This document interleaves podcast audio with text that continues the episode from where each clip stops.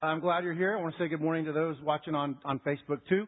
Uh, my friend Trevor uh, had knee surgery this week after an accident working out. So Trevor, uh, thinking about you, praying for you, my friend. But uh, uh, glad that you are here to join us this morning, and uh, want to make sure that that God gets all the glory for what's going on. And so thanks for for being here. I, I pray that you walk away having heard from the Lord and not from me, because uh, I am not important and He is. And so let me just go to Him and pray, and uh, we'll jump right in. Heavenly Father, this is the day you have made, and we will rejoice and be glad in it. I pray we listen with our hearts and not just our ears. Uh, God, I pray that, that your words will stick um, and not mine, because your word never comes back void. So to you be the glory in Jesus' name. Amen. Well, it was 18 years ago, March of 2000, uh, there were this this group of girls. There were five freshmen, there were a couple of sophomores, a couple of juniors, one senior, and they decided that they would try to win a state championship in basketball. Um, they had a coach who really didn't know what he was doing, and uh, that would be me. And uh, and it was here at Round Rock Christian Academy, and and, uh, and we one A try basketball. Let's see what happens with this thing and go together. Um, had a pretty good season. We lost one game at home that year. It was to a, a school, Austin Waldorf, and uh, and they beat us. We made it to the state tournament. We won the semifinals. We were in the state championship game. And who were we playing? Austin Waldorf. Uh, the thing about them, this is private school 1A basketball. Their starting lineup, 6'5", 6'4", 6'3", and a couple of 5'5", or so guards they had. Like, this is David and Goliath, literally. And uh, for us, we had a 6'1", sophomore with asthma. And uh, then we went to five seven twins and pretty much shorter from there on out. That was our team. Um, and it was it was a challenge for us, having already lost to them uh, right here in this gym, and then we're playing them the state championship. Everybody assumes, all right, we know who's going to win the state championship. They've already beat them. They'll beat them again. Let's move on to a better game. And sure enough, first half they were just hammering us. Um, we couldn't stop them. We were down by 11 at halftime, and like, what are we going to do? How are we going to change? So came up with a plan the second half. Here's what we're going to do. Uh, we'll take our, our 6-1 center and just play behind their big girl, and our wing will just stay right in front of her. We're just going to sandwich them and never let them pass the ball inside and leave their shooters wide open for open shots. That's what we'll do and hope they miss. And they did, actually. They started missing. We made a few baskets. Um, we'd start chipping away at this lead. With a minute to go, we take the lead. We are fired up. We're going to win. This is going to be awesome. Uh, we're still just covering up their big girls. They're getting frustrated. They're pushing. They're fouling. And so we're making some free throws. It's going pretty well. And then they have the ball, and this little girl, she hadn't made a shot the whole game, right at the near the free throw line area, with two hands, does this, and just pushes it, and hits backward, backward, backward, and went in, tied up. Oh, we're going to overtime. And so we're going to overtime. Like, all right, is it going to start like it did the regular thing? Uh, we're going to get beat. No, we end up getting the ball. Um, a girl named Ashley Westerfield, actually, freshman, five seven, Mark's daughter, uh, hits three threes in overtime. We outscore them 14 to 2, and we win the state championship. Yeah. Uh, the, the banner hangs right there in the gym, the first state championship uh, ever won by Round Rock Christian Academy back in 2000, 18 years ago. Uh, it was it was amazing. It was fantastic. It was so much fun uh, to to do that. Never won a state championship, and all the things I did in high school growing up. So it, took some girls to win a state championship for me, and uh, and so that was a great run, and and uh, and had such a great time, and such quality girls on that team. We really bonded and had a great time. But we had to change something significant halfway through. What what we did the first time we played them, we lost. What we did in the first half, we lost. Something had to change. The strategy had to change. The game plan had to change. We did. We trusted it, and victory came as a result of that. What does that have to do with today? Well, turn your Bibles to Joshua 8 if you have your Bible, because we're going to jump in there, and that's going to help us kind of get this thing unpacked and understand where we're coming from. Because Mark last week left us in a really bad place. Really appreciate that, Mark. Um, as we're going through this Take the Land series, the book of Joshua, all the things that have gone on and, and happened, we've, we've beaten Jericho, we had a great victory there, um, and then last week we have this, we're going to go take on Ai, and they send them out, and, and we're going to send the spies, and they're going to go do this, and they come back go, ah, we only need two or three thousand people to beat them, it's going to be easy, and they got whooped. Um, it says they got routed is what they what happened to them, and they're down, they're defeated. It said the people's heart was like water; it melted. They're in a bad place. Defeat was significant. I think it's interesting that they call it a rout, though. It says that that they were routed and 36 guys died. Well, 36 out of 3,000 I mean, there's casualties in war, right? It's things that happen. So why would be why would 36? It's a defeat, but really is it a rout? And the answer is yes, because in God's plan it was supposed to be zero. And so now these people are back. The Israelites are back and, and they are depressed. They are bummed out. We have lost. We've been defeated. They are fearful. They're planning 36 funerals. They're thinking everybody in this place now knows that we can get beat. Like Ai beat us. They're, they're not even that many people and they beat us. And now everybody's going to think, well, they beat them, then we can beat them. Let's go jump on board and let's go beat them too. We're going to be wiped out from the face of the earth. Oh, these are so terrible for us. It's amazing that we as humans have this default of defeat. If one bad thing's happened, we hit a bump in the road, we have a defeat, something sets us back, like, I'll never win again. I mean, how many times have your kids done that? How many times have I talked to students done that? Something bad, I'll never pass that class. I'll never drive a car. I'll never get a date. I'll never. Like, I hear this stuff. We default to negativity and defeat so much. Can I tell you that even in Scripture at this time, God had already said, take the land. It's yours.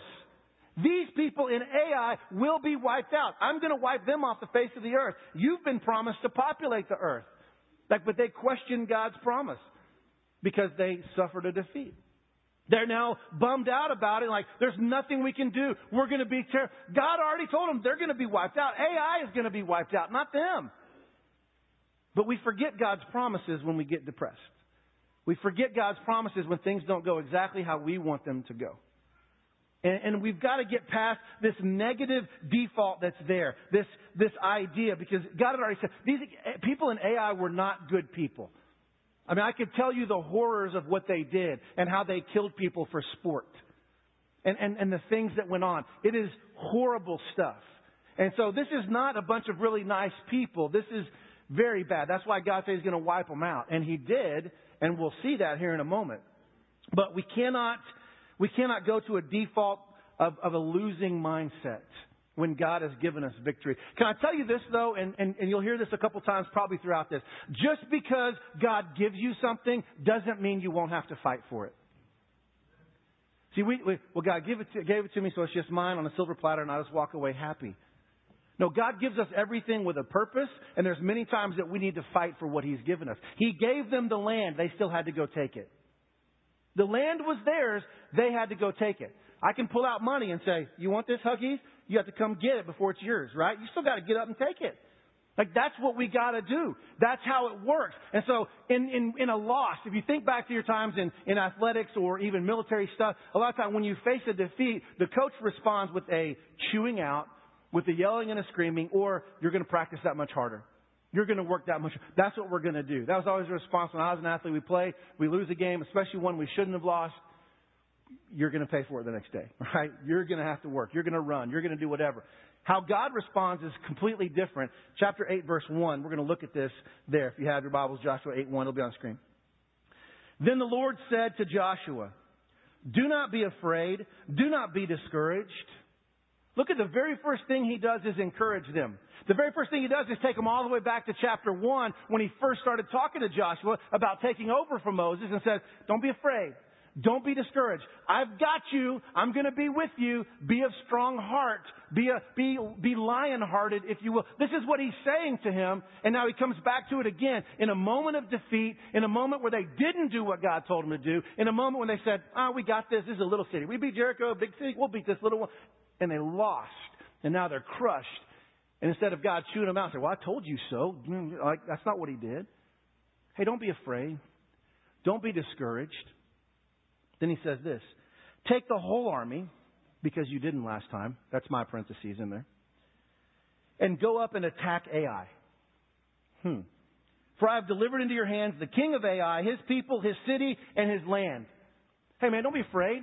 Don't be discouraged. Go get the whole army. Not that little group that you had before. Go get the whole army and attack Ai. I've given it to you. Like, okay, so what you want me to do is get the army and go back to where we just got beat? I don't know about you. I don't like to go back to places where I got beat. I want to find a different place. I like going to places where I win. I don't want to go back to places that I lose. Isn't it amazing how God will take us back to places where we've suffered defeat so He can teach us a lesson? Actually, so He can show us how to have victory with Him instead of defeat apart from Him? Gosh, God's so good at that. Nothing gets by him. He's so good with the details in what he's doing in that. And so he, he does this. And I will tell you that, that as he sends us back to these places, and, and maybe it's not a physical defeat of an army or a physical defeat of athletics, but there's a defeat in a relationship. There's a defeat in this, and he takes us back to that moment. So we can learn our lessons. But I can tell you this too. God's response to our sin is not hate, but it's love and, and encouragement. He's not a God with lightning bolts waiting for you to mess up to go, you, pah! Who else is going to mess up? Pah! And we have this idea of God as this just condemning. He can't wait for us to mess up so he can go throw something at us and make our life terrible. That's not who he is. God's response to sin is love and encouragement. That's why Jesus died. Greater love has no one than this that he laid down his life for his friends. Jesus laid down his life for us and called us friends because of our sin, because of our defeat. So, so let's not put God. Is judgment coming? Absolutely it is, but we've been forewarned. We know it's coming. He's a God of hope. His first words are, don't be afraid, don't be discouraged. I've got a plan for you. The best is yet to come in there. And then he takes them back to that place of defeat. And so we can learn from it. And, and, and if you think about even last week, what we learned, um, that hiding our sin makes us dead but we're really good at it. We lie about it. We cover it up. That's what Achan did, right? He stole the devoted things, buried them under his tent. He hid his sin, and he died. Because the wages of sin is death. That hasn't changed. And so here he is in this moment doing that, and God has a way of doing that. He takes us back, like I said. Think about when when um, when uh, when Peter denied Jesus. It says in Scripture he was around a charcoal fire when he denied him. There's only two times in the Bible that charcoal fire is mentioned when Peter denied him and when Jesus restored him. You think the sights and the smells and the sounds of a charcoal fire didn't remind him of what he had done to Jesus? And then he brought him right back to a charcoal fire on the beach and had a meal with him and restored him? See, God has a way of taking our defeats and making them victories because nothing is wasted in God's economy. Even the things that feel like loss, even the things that feel like defeat, God uses for His glory in spite of our sin, in spite of ourselves. And that's what happens in this story. Defeat is inevitable if we fight in the flesh. I mean, please know that. Galatians 5, 16 says if we walk in the Spirit, we won't carry out the desires of the flesh. But if we don't walk in the Spirit, what are we going to do? We're going to carry out the desires of the flesh. Sin will trap you. And so understand that. Defeat is inevitable we fight in the flesh, but defeat is never failure. Defeat is never failure. It's only failure when we fail to repent and we fail to learn. But defeat does not define us. And so we, we can grab hope in that that's there. And so he tells them that in verse 2, the very part of it. Then we go to the second part, or the, the verse 2, he goes on and gives them the game plan. He says this in the first part. You shall do to Ai and its king as you did to Jericho and its king. Now, I don't know about you, but when I have victory, I want to have that same victory again. And so I'll just do the same thing I did before. So whenever I hear this in the scripture, you're going to do to Ai the same thing you did to Jericho. I'm like, all right, get the ark, get the trumpets, let's go. We're marching six days. Seventh day, we're going to go seven times, just like Jericho, right? Like, I know how to do that. I've got this victory, God. Thanks for the orders. We'll see you later. And we tend to go, I got, you know why? Because we don't listen to God's second sentence. Just like I never listened to my parents' second sentence. Alan, I need you to do this. All right, then I'm done. I didn't hear the other seven things I needed to do, and I get in trouble and wonder why. And that's what we do with God. We hear that first sentence and go, all right, got it. And we didn't, don't listen to the rest of it. And it ends up getting us in trouble because we're not connecting with Him and hearing everything that's there it would be, we would be wise to listen to all that God says before we turn our ears off and take action. He's got a plan, but we got to listen to it. We got to hear the whole thing that's there. So then he continues. Let's listen to the rest of his sentence after he says in verse 2, do to Ai and its king as you did to Jericho and its king, except, oh, there's more, except that you may carry off the plunder and livestock for yourselves. Oh, that's awesome. I get prizes. Hey, this is fun. We didn't get the toys last time. Achan did, mess it up for all of us. Sorry, dog. But uh, now we get prizes. Okay, this will be fun. Let's go wipe out the city and get all these prizes. And then he finishes with one more sentence. Set an ambush behind the city. Wait, what? No, I thought we're going to march around it. We're going to do like we did to Jericho. We'll march around and we'll clap and we'll cheer. and we'll just go, and the walls will fall, and we get all the toys. Set an ambush behind the city. God, you're changing the game plan. Yeah, obviously, if you'd have listened to me the first time, 36 dads and husbands wouldn't be dead right now. You cost yourself because you didn't listen to me. Let me give you the new game plan. Let me tell you how we're going to defeat Ai. I've already given it to you, but I still need you to follow my marching orders to get there, right? So then he begins to give the plan that's there. And he lays it out for him. We start in verse 3, and this is just a great story, so we're just going to unpack it. Jump into this story. Don't read this as a history lesson. Don't look at it as a book like, oh, that's a great story. It's not just a great story, it's life lessons for us today. There's so much we can pull out of it. So jump into the story and tell. It's like story time. All right, grab your whoopee. Here we go.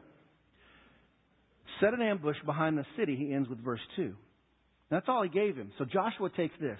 So Joshua and the whole army moved out to attack Ai. He chose 30,000 of his best fighting men and sent them out at night with these orders. 30,000. There was 10% of that last time. 30,000 just for the ambush. That's only part of the army, right? So he takes these 30,000 and he sends them out at night with these orders. Listen carefully. You are to set an ambush behind the city. Don't go very far from it. All of you be on the alert. I and those with me will advance on the city, and when the men come out against us as they did before, we will flee from them. Oh, new game plan. Like, I want to see this on the DVR of heaven. Like, I want to watch the armies move out. 30,000 quietly, quietly, set an ambush behind the city, right? And the rest of the army is going to come with Joshua, and they're going to sneak up to the front gate.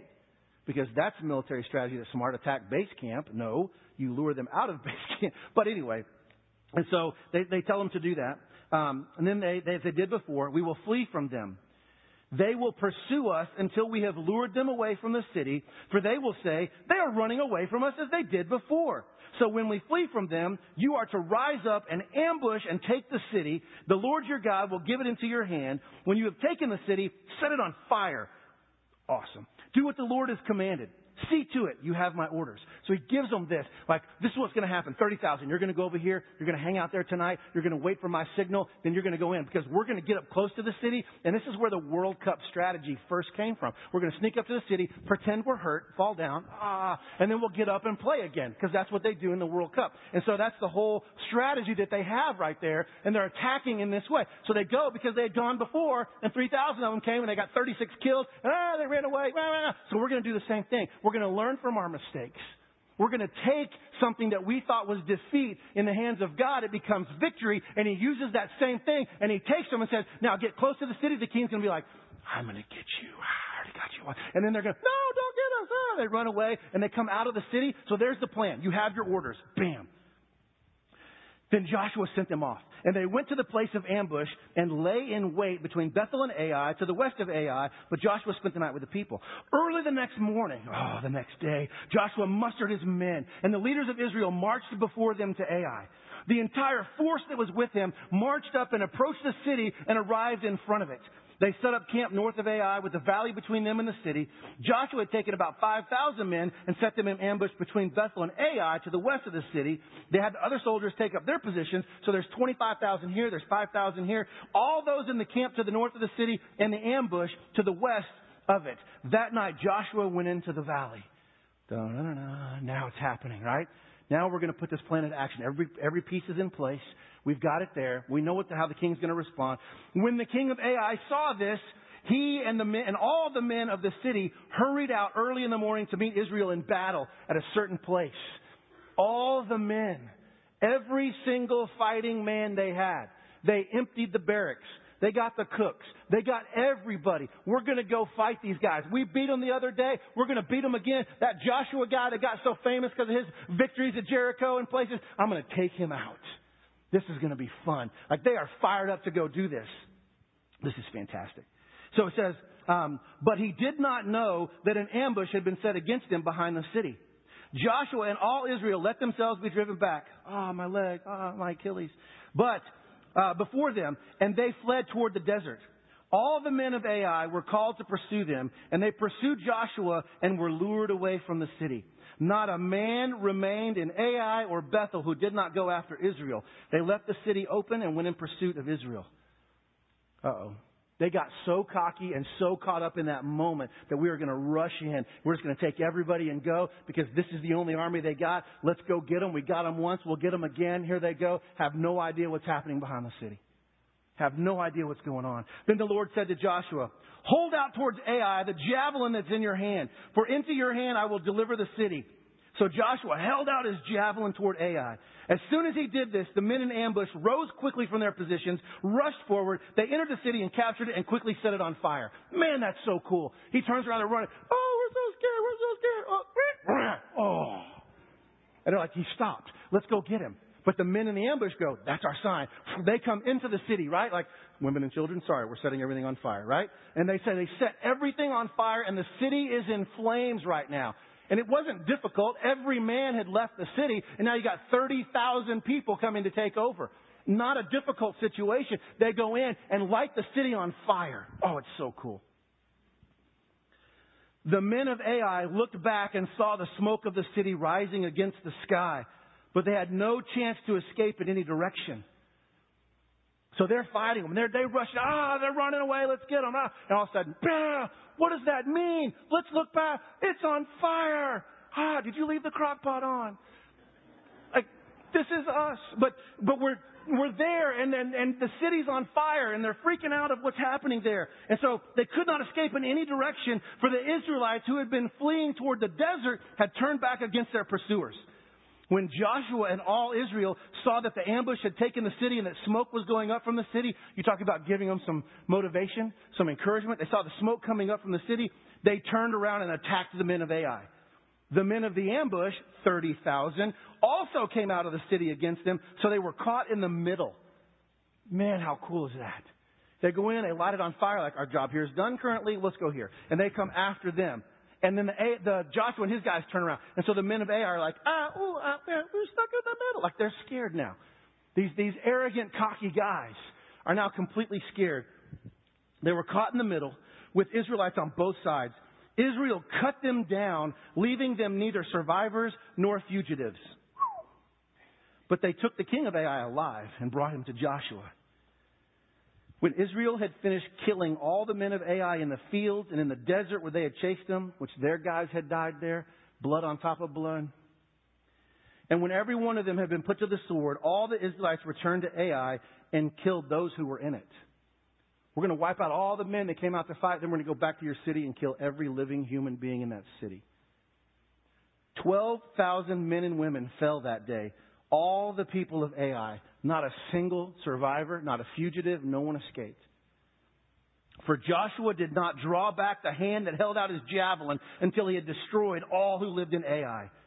But Israel did carry off for themselves the livestock and the plunder of this city as the Lord had instructed Joshua. We're going to burn everything, but we're going to take all your good stuff. And we get it this time. It's not wrong. It's not sin to do it. We are going to get to reap these rewards in this.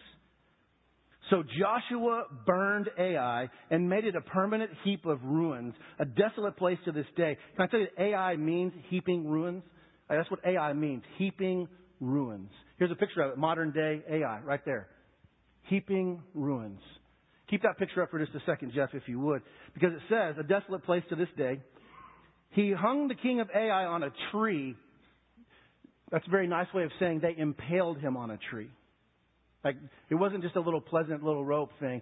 They impaled him on this tree and left him there till evening. At sunset, Joshua ordered them to take his body from the tree and throw it down at the entrance of the city gate. And they raised a large pile of rocks over it, which remains to this day. Can I tell you, and you'll hear this more in just a minute, that's a strategy that the devil thought was successful. He watched the Israelites do this. They took this guy, impaled him on a tree, and then buried him in rocks and he stayed there. Fast forward. If it worked for the Israelites, it'll work for me, said Satan. Let's get that Jesus guy and impale him on a tree and put him in rocks. But three days later, Jesus rose from the dead. See? See, Jesus defeats everything. It doesn't, doesn't work for that. And so we have this, and we got this, this strategy that's happening, and this story that's so cool, and they just wipe everything out, and the celebration that's there, and the heap of ruins that Ai became and victory was theirs, and they received the plunder, and they watched the king, and every nation there watched this king die, and said, We are leaving no one. What victory is that? From, from what had been defeat, they were, their hearts were like water and melted, and now they are celebrating victory. Why? Because they did it God's way. They didn't do it their way this time. They learned from their defeats. They learned from their failures. And they went and did it. So what do we need to learn out of this? Five things I want to tell you that we need to learn. I think these are super important for us to get right here. One is this. God has given us a victory plan, but we must follow His orders. We must follow His order. We have a victory plan. God has it in place. John 10:10 10, 10 said, "The enemy comes to steal, kill, and destroy, but I've come to give you life and life abundantly." Right? He's got a plan. It's a victory plan for us, but it is, it is imperative that we follow His orders. We must spend time with Him before the battle, not after. We tend to we. Let me just say I. I have a tendency to blame God for my defeats because He didn't protect me. When He says, "Why didn't you check with me first? Stepped out of my will." It's amazing how much God protects us in times of danger and in times of stupidity. What a great God He is. But we've got to check in with Him. We've got to check in with Him. The victory plan is there, but we've got to follow His orders. Number two is this. The battle has been won, but we still must be prepared to fight. The battle's been won, but we must be prepared to fight. Greater is He that's in me than He that's in the world. Okay, He's given us that, right? We are more than conquerors through Jesus Christ. Then we're going to have to conquer something. I can do all things through Christ who gives me strength. You think all those things feel good? See, we have this tendency that following Christ is a feel good thing. Following Christ is a collision sport. Following Christ, if you're not bumping into the enemy, going head to head, you're probably walking the same way he is. You're going to have collisions with the enemy. He's setting traps for you. He's putting potholes in the way. He's got this stuff he's trying to do. But the, the, the deal is, we have to be prepared to fight. God gives you things, that doesn't mean you don't have to fight for them. We still have to fight for them. We still have to take the land. Number three is this about the enemy. The enemy is more relentless than we think and less intelligent than we think. Let me say that again. The enemy is more relentless than we think and less intelligent than we think. He has come to steal, kill, and destroy. That's been his game plan from the beginning. It hasn't changed.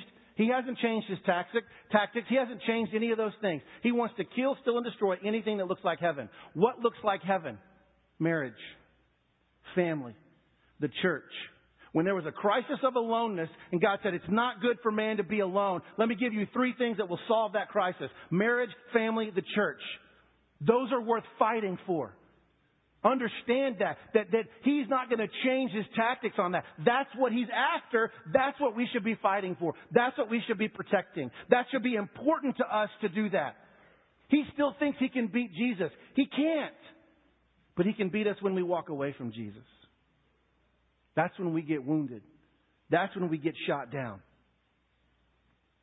But don't forget, he's relentless. You may win that battle. You may say, I'm standing strong in the Lord and we're going to get through this and our marriage or our relationship or our whatever is going to be good.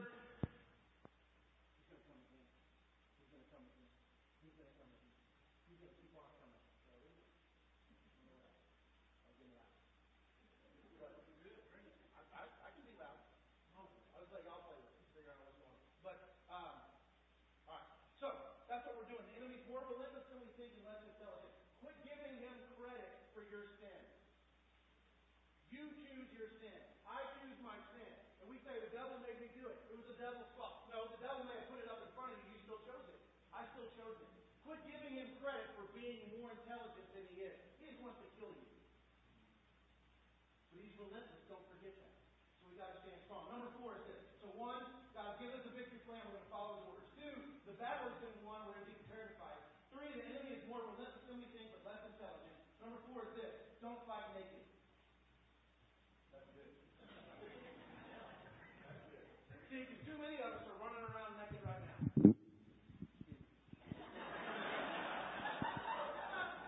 Thank you. So too many of us are in that situation that's happening right there. And the reason I say don't fight naked, anybody that went to sixth grade VBS in the last 20 years would know that don't come to VBS naked. Why? We put on what? Somebody tell me. The full armor of God. That's exactly right. We put on the full armor of God. God doesn't want us to fight naked. If He didn't want us to fight, He wouldn't give us armor. I can understand that. He knows we're going to be in fights, so He equips us. He gives us armor to do that. And what's the first piece of armor that's mentioned in there? The belt of truth.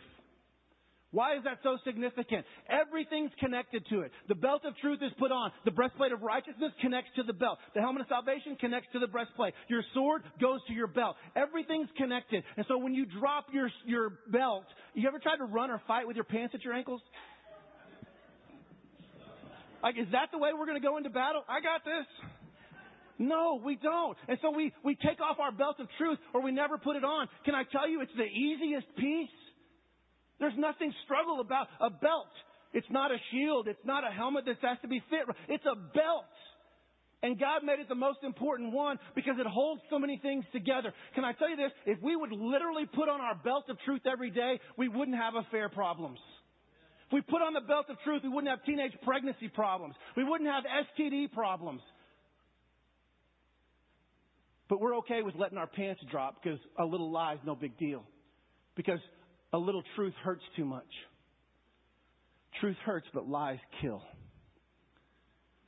We've got to stand on truth. We've got to put on the armor that's there.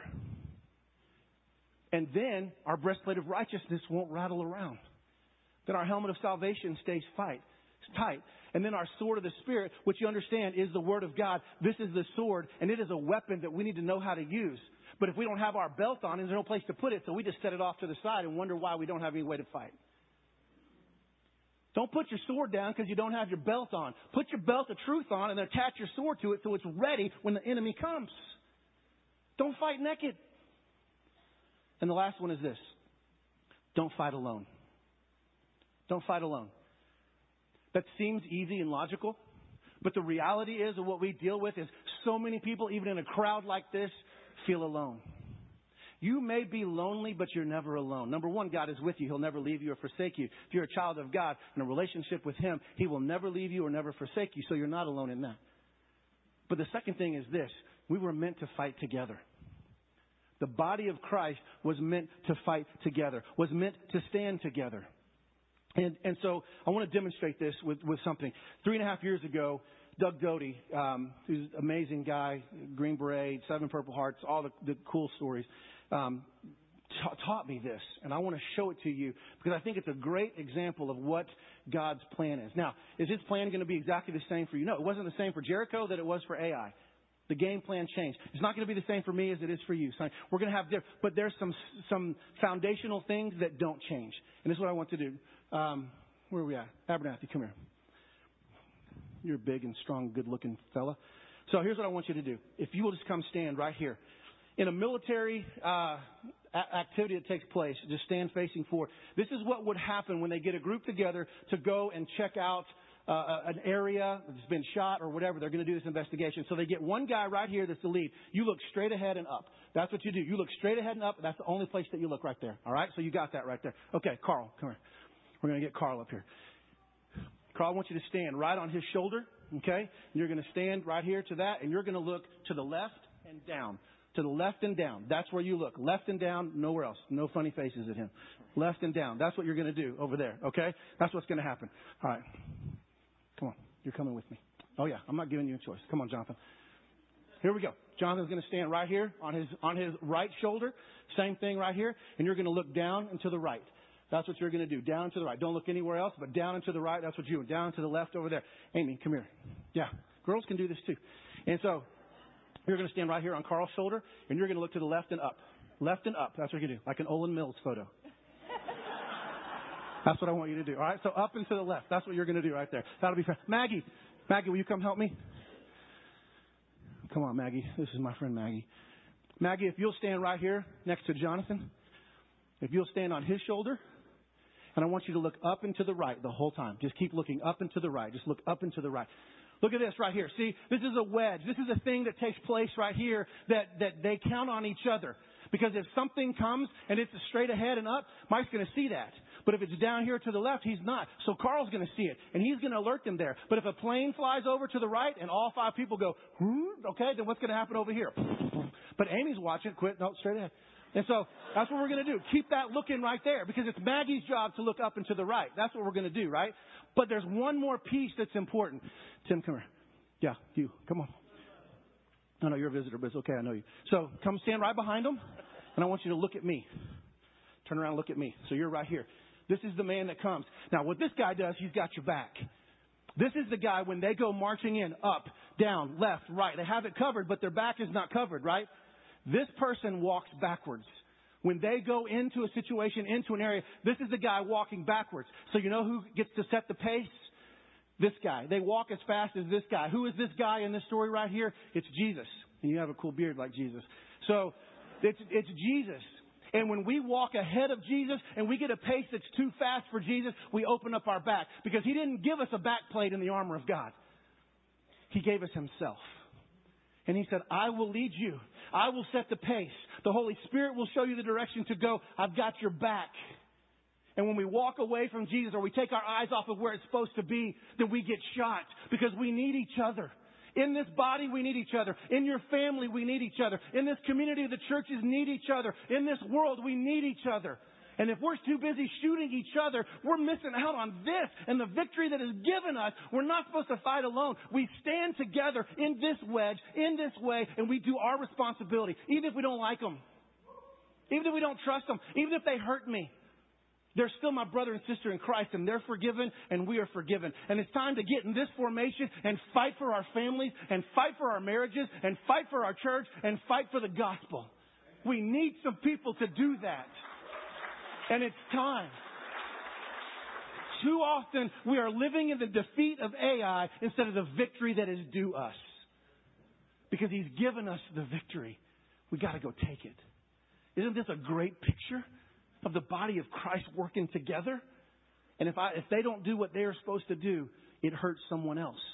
And I'll close with this before you guys sit down. Because one piece of armor that's important is that shield of faith. Now, here's the thing about that shield. I think that too often we have the mindset of this. We think our shield of faith looks like Captain America.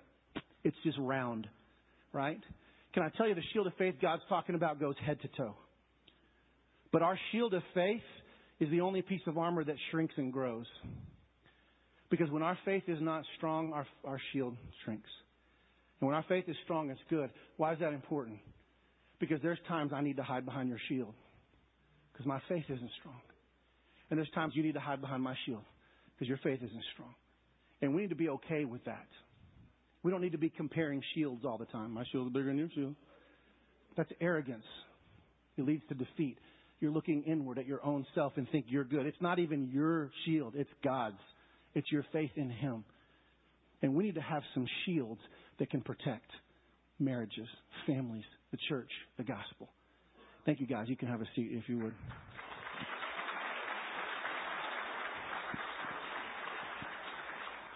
So, the guess I question I have for you today is this Who are your people? Are you living in defeat right now because the last time you tried, you just you couldn't do it, so why try again? And maybe you need some encouragement. You need to be reminded that He'll never leave you or forsake you. And do not be afraid. Do not be discouraged because the Lord your God is with you wherever you go. Maybe you need to, to get that encouragement again to get up and go because you've given up on taking what He's given you because it's too hard of a fight. Stop it. I mean, maybe your pants are at your ankles. You need to get your belt of truth back on. You need to confess and repent. You need to come to this altar and lay some things down. Maybe you need some intimacy. We have the Lord's Supper over here. If you want to go and have that time with God and say, What are my marching orders? I tell our students all the time, Do you want to hear God twice? Obey Him once. They don't speak a second time. Why should He speak again if you're not going to obey the first thing He says? I don't know what you need to do, but I know this. You need to respond to God because He did not create you to live in defeat. He did not give the Israelites the land to go get beat. He gave them to go take it. And when they focused on themselves and their own way of doing things, it cost them. Let's do it God's way. And it may be weird and unorthodox and not normal, but it's greater than us. So I'm going to pray. The band's going to come up, and you're just going to respond. It's, I mean, we're still before 12, so we're early. So I want you to respond by coming this way, not looking for ways to get out of that way because your heart, like, this is uncomfortable. I don't like this. I'm sweating too. I've had to deal with this all week long and have to, to work through some things. But I promise you this, God's not done talking and He's not done using you. If you have breath, you have a reason to live and it's to fight for the gospel. And I want to challenge us to do that in whatever way we need to respond today. And they go, I don't even know this Jesus guy. Well, come talk to me or one of these prayer partners. We'd love to introduce you to the King of the universe. Have a personal relationship with Him.